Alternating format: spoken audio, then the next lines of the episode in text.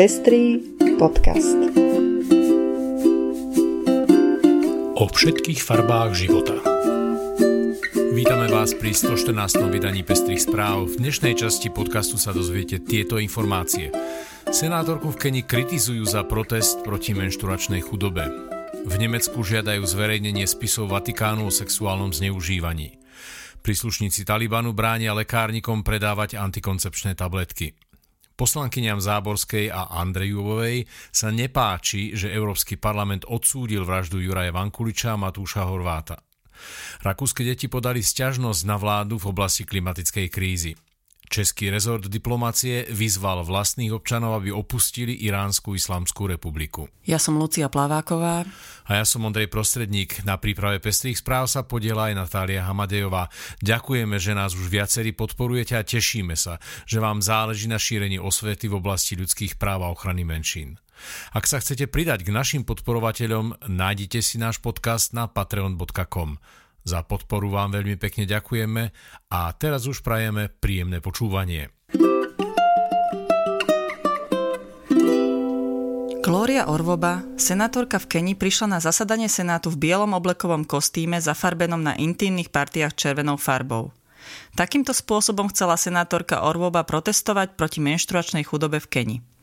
Orvoba musela odísť zo zasadania v jeho polovici potom, čo sa jej kolegovia a kolegyne stiažovali na porušenie dress kódu.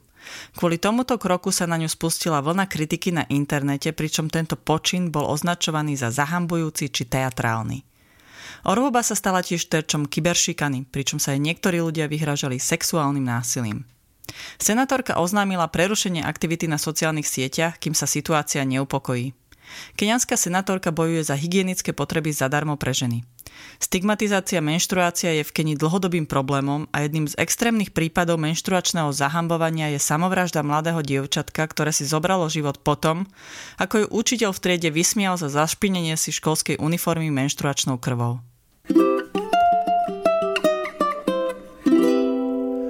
Nemecká skupina zastupujúca obete sexuálneho zneužívania v katolickej cirkvi pod názvom Ekigertiš žiada prístup k spisom uchovávaným vo Vatikáne. Reaguje tak na informácie o listoch medzi zosnulým emeritným pápežom Benediktom XVI a mnichovskou arcidiecézou o zneužívaní. Nové odhalenie o listoch dokazuje, aké dôležité je preskúmať a posúdiť spisy uložené v archíve vo Vatikáne, ktoré sa týkajú tisícov prípadov zneužívania z celého sveta, uviedol hovorca iniciatívy Matias Kač. Podľa neho církev v Nemecku a aj Vatikán odmietajú prístup k spisom osobám zvonku a sťažujú nezávislé vyšetrovanie. Obávajú sa, že sa tam môžu nájsť dôkazy o vine a zodpovednosti ich biskupov, kňazov a pápežov, dodal Kač.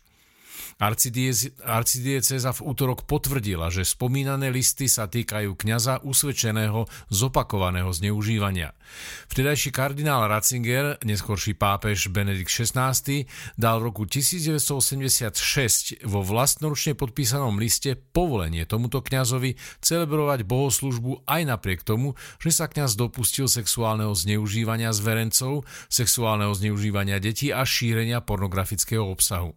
Existenciu listu potvrdil aj hovorca arcidiecézy.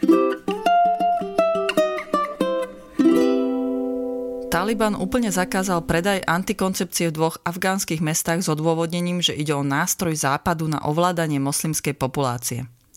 Podľa informácií od Guardian chodia príslušníci Talibanu od dverí k dverám, vyhražajú sa pôrodným asistentkám a nariadujú lekárňam, aby sa zbavili antikoncepčných tabletiek. Do mojej lekárne prišli už dvakrát. Vyhražali sa mi zbraňami a nariadili mi, aby som nedržal antikoncepčné tabletky. Pravidelne kontrolujú všetky lekárne v Kábule. Povedal jeden z kábulských lekárnikov. Jedna pôrodná asistentka uviedla, že sa jej veliteľ vyhražal takto. Nesmiete ísť do sveta šíriť tento západný koncept kontroly populácie a túto nepotrebnú prácu. Zákaz predaja antikoncepcie je jeden z mnoha príkladov utlačenia ženských práv Talibanom v Afganistane. Medzi inými sú napríklad zákaz vyššieho vzdelania pre dievčatá, vypudenie žien z rôznych profesí a obmedzená možnosť vychádzať z domu. Zákaz antikoncepcie bude pre krajinu, ktorá sa už tak potýka s problémami so zdravotníctvom veľkým úderom.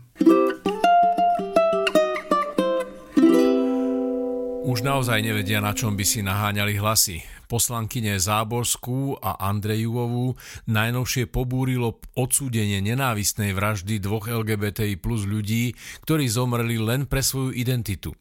Počujete správne, samotný čin v podstate prehliadli. Vyrušilo ich až jeho odsúdenie.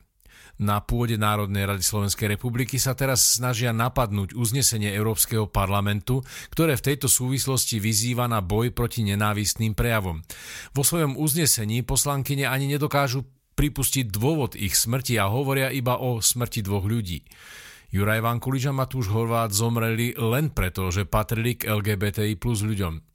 Európsky parlament jasne vyzýva k zabezpečeniu rovnosti LGBTI plus ľudí, pretože tá ide ruka v ruke s bojom proti nenávisti. A to je to, čo slovenské poslanky nevyrušilo. Rovnosť pre všetkých ľudí. To do ich hodnotového sveta zjavne nezapadá. Je smutné, že zástupkyne ľudu v parlamente majú tak prekrútené videnie sveta, že ani dvojnásobná vražda nimi nepohne.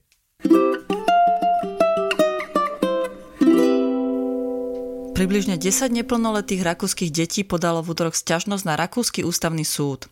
Chcú prinútiť vládu vo Viedni, aby podnikla tvrdšie kroky proti zmene klímy a tým ochránila ich ústavné práva. Právnička skupiny detí Michala Krömerova uviedla, že ich podanie sa podobá na ústavnú stiažnosť v Nemecku. Pred dvoma rokmi donútila vládu v Berlíne stanoviť si prísnejšie ciele pri znižovaní emisí skleníkových plynov. Podľa Krömerovej súčasný rakúsky klimatický zákon z roku 2011 žalobcov vo veku 5 až 16 rokov dostatočne nechráni pred život ohrozujúcimi následkami globálneho oteplovania. Konkrétne porušuje ich právo na generačnú spravodlivosť zakotvenú v Rakúskej ústave. Ústavná sťažnosť má podporu mládežnického hnutia Piatky za budúcnosť, ktoré vzniklo uh, z inšpirácie švedskej klimatickej aktivistky Grety Thunbergovej a finančne je podporované dobročinnými darmi. O situácii v Iráne a tamojšom porušovaní ľudských práv informujeme v našom podcaste už niekoľko mesiacov. Nedávno však situáciu označilo za bezpečnostné riziko aj susedné Česko. Ministerstvo zahraničných vecí Česka varovalo ľudí pred cestami do Iránu a vyzvalo tých, ktorí v krajine sú, aby Irán opustili. Ministerstvo toto varovanie zdôvodnilo aktuálnym bezpečnostným rizikom v kontexte vnútornej a aj medzinárodnej politickej situácie.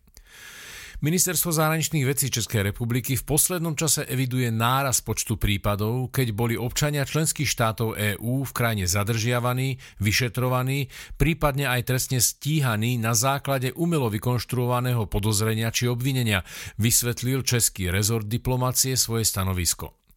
Riziko ďalších podobných incidentov zostáva podľa ministerstva významné a vzťahuje sa aj na občanov Českej republiky. Všetkým cestovateľom zároveň odporúčilo zaregistrovať sa do databázy DROST.